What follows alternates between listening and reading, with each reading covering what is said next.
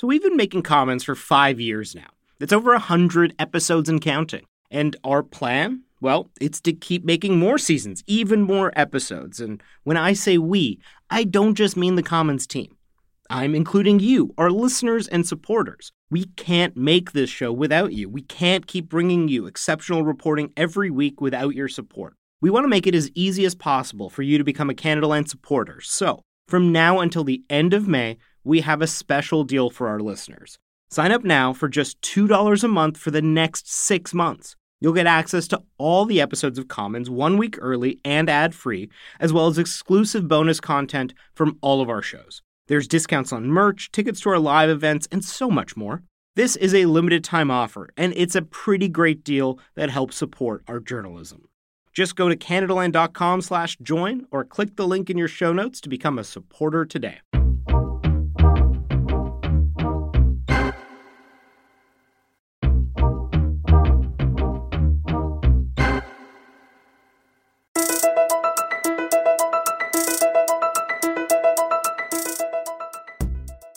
Remember 2017 like it was yesterday. I was a senior at an American high school, my IB diploma was kicking my ass, and people were still freaking out that Donald Trump was elected US president. But what I remember most is the moment that a new online far right American conspiratorial movement had taken over the internet. I'm talking about QAnon. Hey, it's Noor Azrieh, and I'm one of the producers on Commons.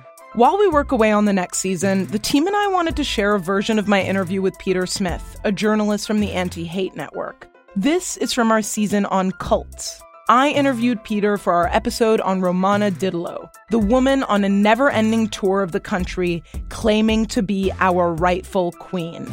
And despite how interesting Romana is as a figure in the online conspiratorial movement, Peter Smith told me that she was part of something much bigger. Here it is my conversation with Peter Smith. I hope you enjoy.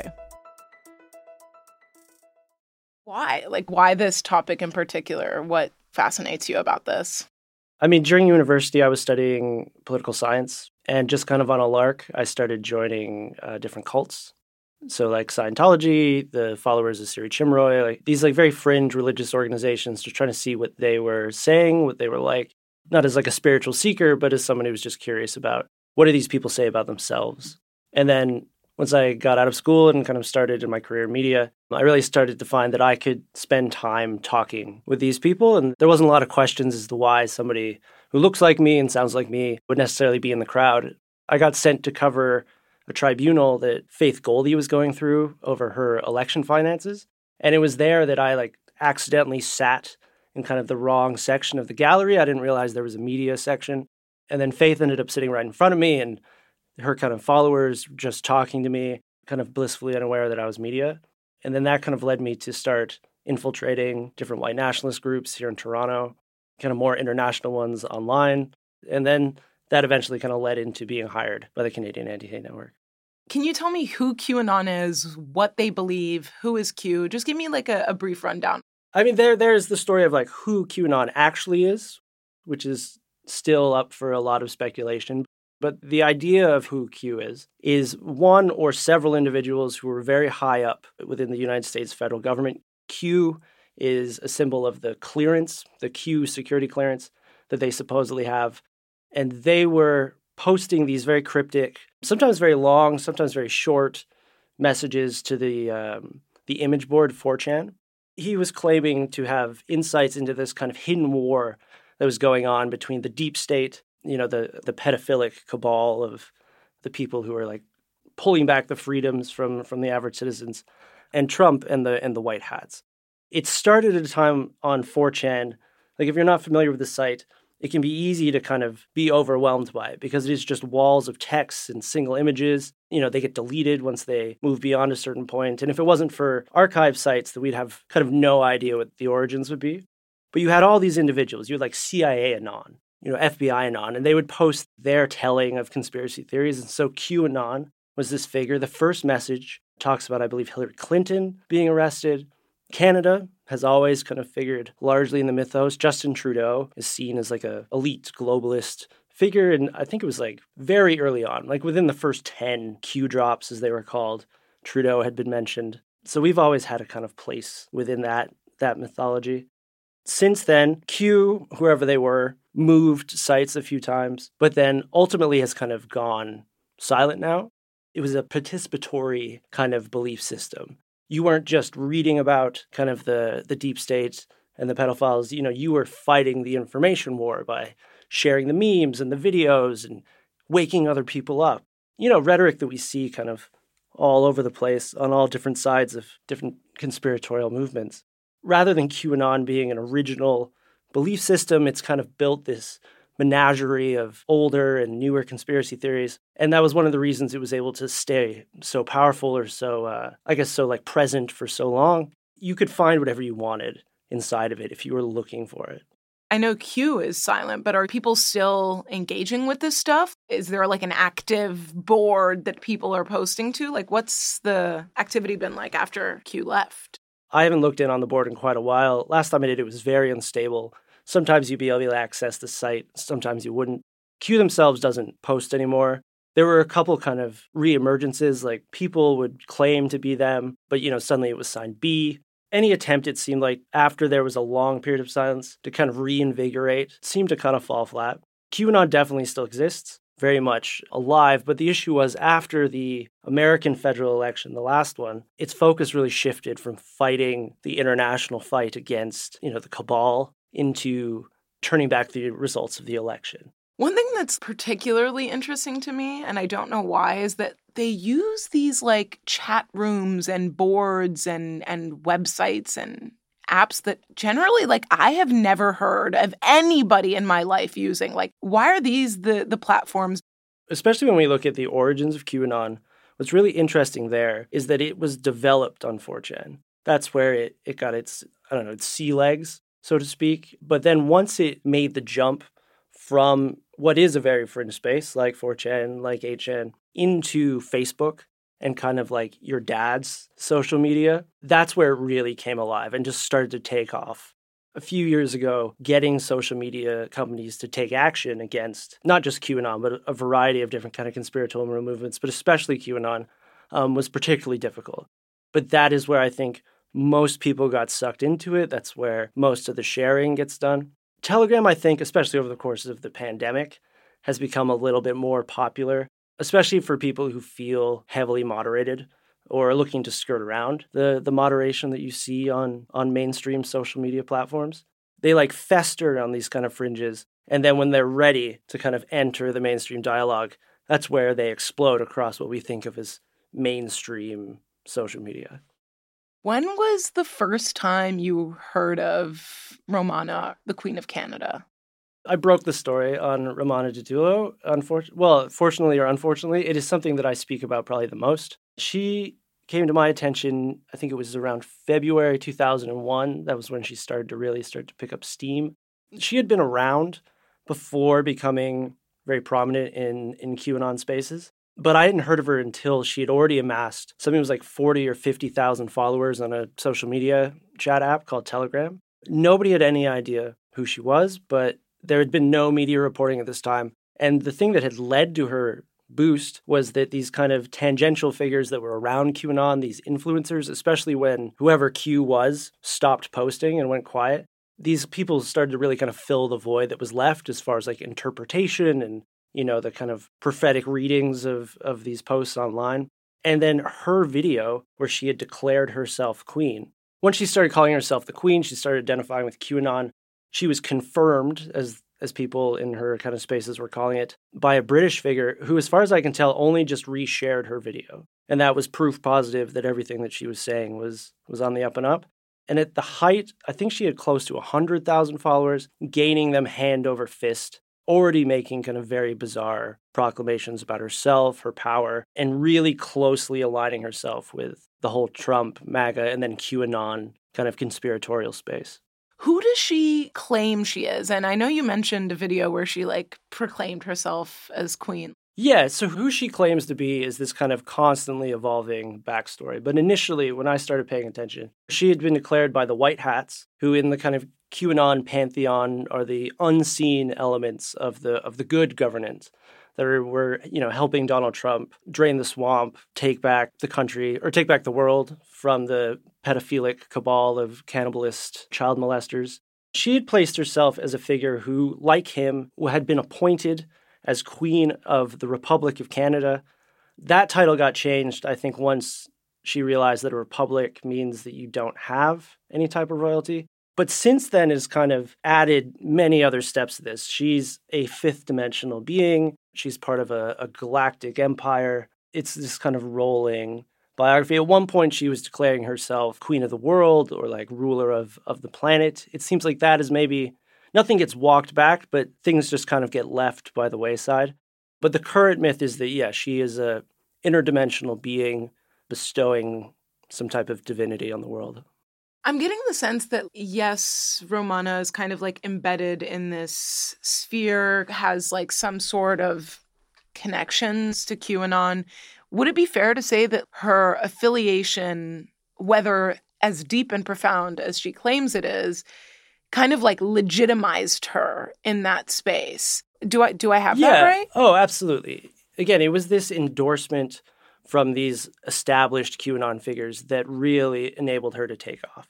Initially, she was floundering with, you know, around a thousand followers, but it wasn't until not only she started identifying with QAnon, but then yeah, these estab- like these niche internet micro celebrities picked her up and spread her that that we started seeing the massive climb it's it's bizarre to think that a few years ago she was literally living um, in a boarding house, just kind of recording things from the the attic that she lived in, to now on this what seems like an endless tour of of the country.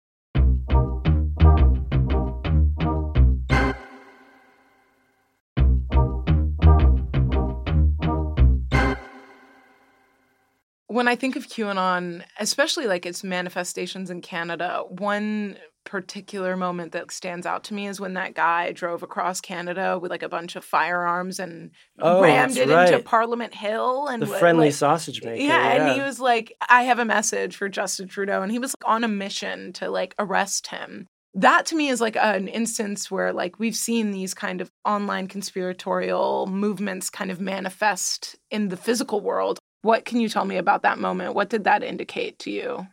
QAnon in Canada kind of came up with the the Yellow Vest movement, the Canadian Yellow Vest movement, uh, which was very different than what we saw in Europe.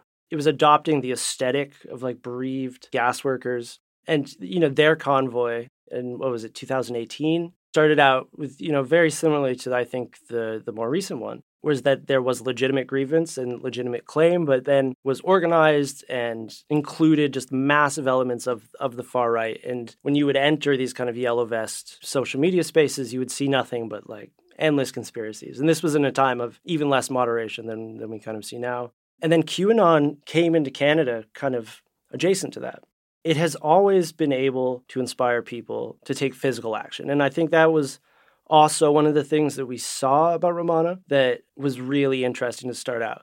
Not only was she amassing this large following, but she was immediately getting people to go out into the streets to deliver these cease and desist letters. And where they were different than a lot of these kind of sovereign citizen, pseudo legal kind of rejection of the current like legal framework that governs our society, because they, they were massive during the pandemic, these cease and desist orders. And QAnon itself has always been able, just by the, the sheer size of it, we've often seen people taking real life action based on it. And then, yeah, we had our friendly sausage maker, uh, I think it was Corey Hurren, drive from one side of the country, put his truck through the gates of the prime minister's residence.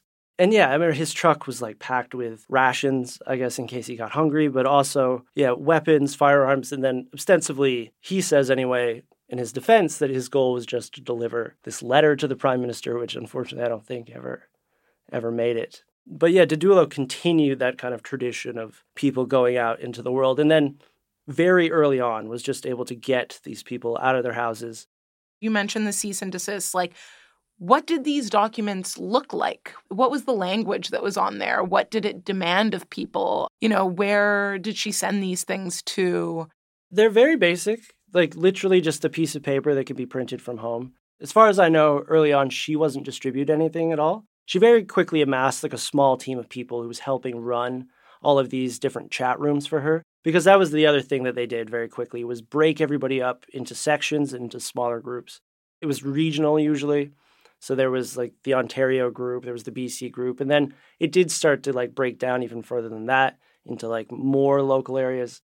But the main purpose of these groups they said anyway was for them to be set up and then serve as a record of who is getting these letters when you take a look at them they're very in line with kind of other sovereign citizen pseudo legal deploying a lot of things that sound very official, you know, ordering people to cease whatever they're doing immediately, you know, by order of, you know, the regent, Queen Romana. The basic message was you need to stop anything to do with COVID 19 health restrictions, anything to do with, like, quote unquote, forced vaccinations, or face imprisonment and the possibility of execution.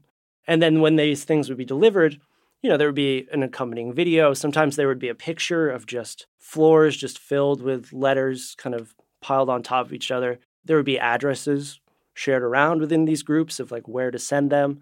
Also the names of people that they felt were particular targets for for these. And then there was also just a general mystification about why this wasn't working, which is a bit different because groups like Action for Canada, for instance, they have a very similar letter. It doesn't carry with it a a threat of death, but it's supposed to serve as a, a legal notice so that in the future, when they take their civil action or their legal action against the state, against the doctors, you know, whoever else, you know, they'll be able to point back and say, like, well, you were notified. Whereas Romana is a bit similar in the sense that you'll be able to look back and say, like, well, you were notified that you would probably be killed for this, and you continued. As far as I'm aware, that nobody ceased or desist based on based on these letters. Yeah. Then duck hunting season came. Oh wow, yeah, we're going through the the eras. Oh yeah, of Didulo here. Yes. What the hell was that? Yeah, so duck hunting season was when she kind of ramped up the idea of the militant response. So when she first came out, there were kind of these chat groups that were for Canada's military 2.0. And you could join them, you couldn't comment or anything. You could only go in for a second and then your name would be on the list, I assume, of, of reserves or people to be recruited. The Duck Hunters was a message she put out saying that essentially she was hoping for armed individuals, particularly it was targeted towards people in the US, but also Canadians, to yeah, form these groups of of hunters, which was interesting because it was all like by calling it Duck Hunter, you get the sense that there was this idea that she was trying to obscure what they were doing. But then it would also be like, so then the Duck Hunters will come up, seize the borders, the government, the media, was supposed to be kind of her special forces that was going to be deployed on the country to kind of seize the positions of power and set up her government. Some of the coded language that she uses is really reminiscent from, again, QAnon, from kind of internet conspiratorial spaces. Other ones are just, it seems like her using language. Sometimes it makes almost no sense. Like it's just a string of nouns kind of looped together that I assume are supposed to appear like, you know, you're given the the go ahead for some sort of action. Other ones like the frog and things like that are much more linked to like established things like Pepe the Frog and internet memes that have been around for quite a while. Her calls to violence, you know, whether it be the duck hunting season or shooting, you know, illegal immigrants crossing the border, the violence and, you know, calling for people to like do something about it. How is she justifying these calls to like get people up in arms? What legitimizes a state? And it's like a monopoly over the legitimate force of violence. And so, to her followers, where she is a regent, where she is a, a ruler or a president or whatever else, she holds those reins. You know, many people who believe in her believe in a variety of other conspiracies. Many of those focus on marginalized people, immigrants. You know, Roxham Road, I think she's referenced directly before. She capitalizes on the feelings of mistrust on top of the belief in in her sovereignty. And then yeah, that that would really resonate with people, especially people who are looking to take action. And that's always kind of been the biggest thing about QAnon is that you are not just listening, you're not just receiving the information. It's like you have to take it and you have to do something with it. It's this idea of like we are the storm like the storm is coming, but you, the participants, are the storm. You know, after years of a pandemic, after Donald Trump allegedly losing the United States presidency, You know, I think a lot of people got the feeling within the kind of broader movement that just posting memes and documentaries wasn't going to wake up enough people fast enough. Within her very like niche subset in what is already a weird subset, she found a way to kind of move people. What's her relationship like with like mainstream media and talking to the press? As far as I know, she's never done it. Any attempts to to reach her that I've made have been unsuccessful. She does not have an interest in her narrative being disseminated to her followers by anybody else other than the channels that she controls. And I think part of that is why she won't grant an interview because us reporting on her critically in a sanctioned interview might lend more legitimacy than she is willing to give someone that she can't essentially like have the final edits on. How does she play into this us versus them kind of concept? Like they have uniforms and this like specific language. I mean, anything that contradicts her narrative or even questions it is considered heresy to some degree. Individuals who are kind of within the actual core themselves, any type of questioning apparently results in kind of being screamed at, you know, incredibly harsh reactions, punishments of type that are like menial tasks, difficulty sleeping. There was the collective punishment of having to listen to Boney M on kind of repeat. There's like a rigid enforced mindset and then if just from reports if you fall outside of that the social backlash is like quite significant within the group. And then if you're inside the chat or anything like that if you're just an online follower it's very easy to remove people and ostracize them from the group. Like anytime i've attempted to contact her you know if that account happened to be in a chat then i would find it gone you know within a few hours that's a thing you see in kind of cultic movements quite a lot, like having an in group and an out group language. Has she fulfilled any of her promises and have any of her followers noticed? You know, that's an interesting one. I don't believe that she has fulfilled kind of any of the things that she is she's promised. I mean, her promises are pretty outlandish. You know, she informed all of her followers once that they no longer had to pay their bills, that their mortgages, you know, there are times when she was in Nova Scotia, for instance, she was denying the fact that the hurricane had even taken place while touring communities that had been severely damaged by the hurricane. I've heard instances of her raising money for one victim and something like $10,000, and then that individual not actually seeing a dime of that. She constantly is asking her followers for money. And as far as we know, that is 100% how this kind of continuing tour is is funded. You mentioned a little bit just some of the consequences of people following her, you know, like people not paying their mortgage and all that stuff. What has happened to these people? Some ex members, including two who were from BC, left with the original caravan or the original convoy, but ended up getting just dropped in the middle of nowhere in Newfoundland with several others and just had to make their way back again, just from the inside of chats, I've never been able to verify this or get any of them to speak with me, but individuals have said, like, you know, we have creditors who are coming after us. Some of these people who have left, you know, organize against her, you know, try to figure out where they're going, call ahead, kind of get their events canceled or at least make things a little more difficult for them. Ramon is a topic that I have to talk about a lot uh, and I'm happy to do it. But the way that it has impacted some people, the way it seems to be impacting them anyway, is quite severe. As much as there's a, an instinct to kind of be dismissive of them because they've bought into some like very fanciful things that in- include these like you know very threatening, very threatening languages in some case. Yeah, at the same time, it is like desperately hurting some people. As much as these kind of incidents hopefully bring people out of the system and help them see kind of reality to some degrees the amount of damage she does and then just gets to drive away at the end of it all is quite upsetting. Would you consider her a cult?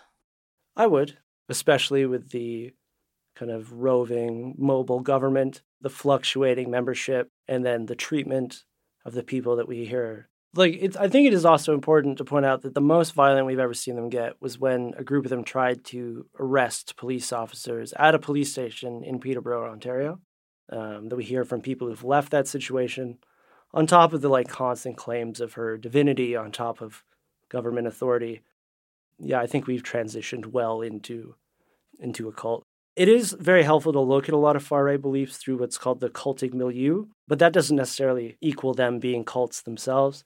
But yeah, I think she's definitely kind of jumped well over the line on that one. She's pole vaulted over the line into that one.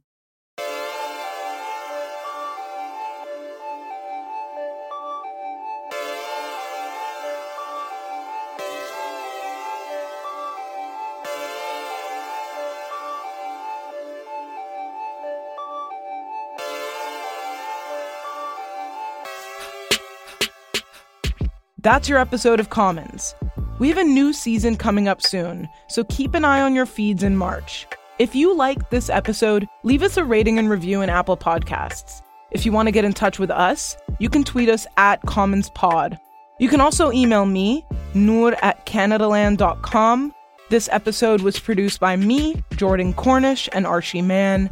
Our managing editor is Annette Ejiofor. Our editor in chief is Karyn Pugliese and our music is by Nathan Burley.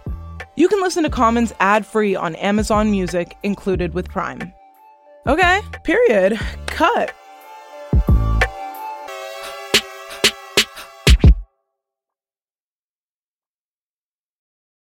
This episode is brought to you in part by the Douglas Mattress. Now, I've said it before and I'll say it again. One of the best, and I mean the best things you can do for yourself is to get a good quality mattress. The time is now, people. Douglas is giving our listeners a free sleep bundle with each mattress purchase. Get the sheets, pillows, mattress protector, and pillow protectors free with your Douglas purchase today. Visit douglas.ca slash Canadaland to claim this offer. That's douglas.ca slash Canadaland to claim this offer. Hey, it's Paige DeSorbo from Giggly Squad. High quality fashion without the price tag? Say hello to Quince. I'm snagging high end essentials like cozy cashmere sweaters, sleek leather jackets, fine jewelry, and so much more. With Quince being 50 to 80% less than similar brands and they partner with factories that prioritize safe ethical and responsible manufacturing i love that luxury quality within reach. Go to quince.com slash style to get free shipping and 365 day returns on your next order. quince.com slash style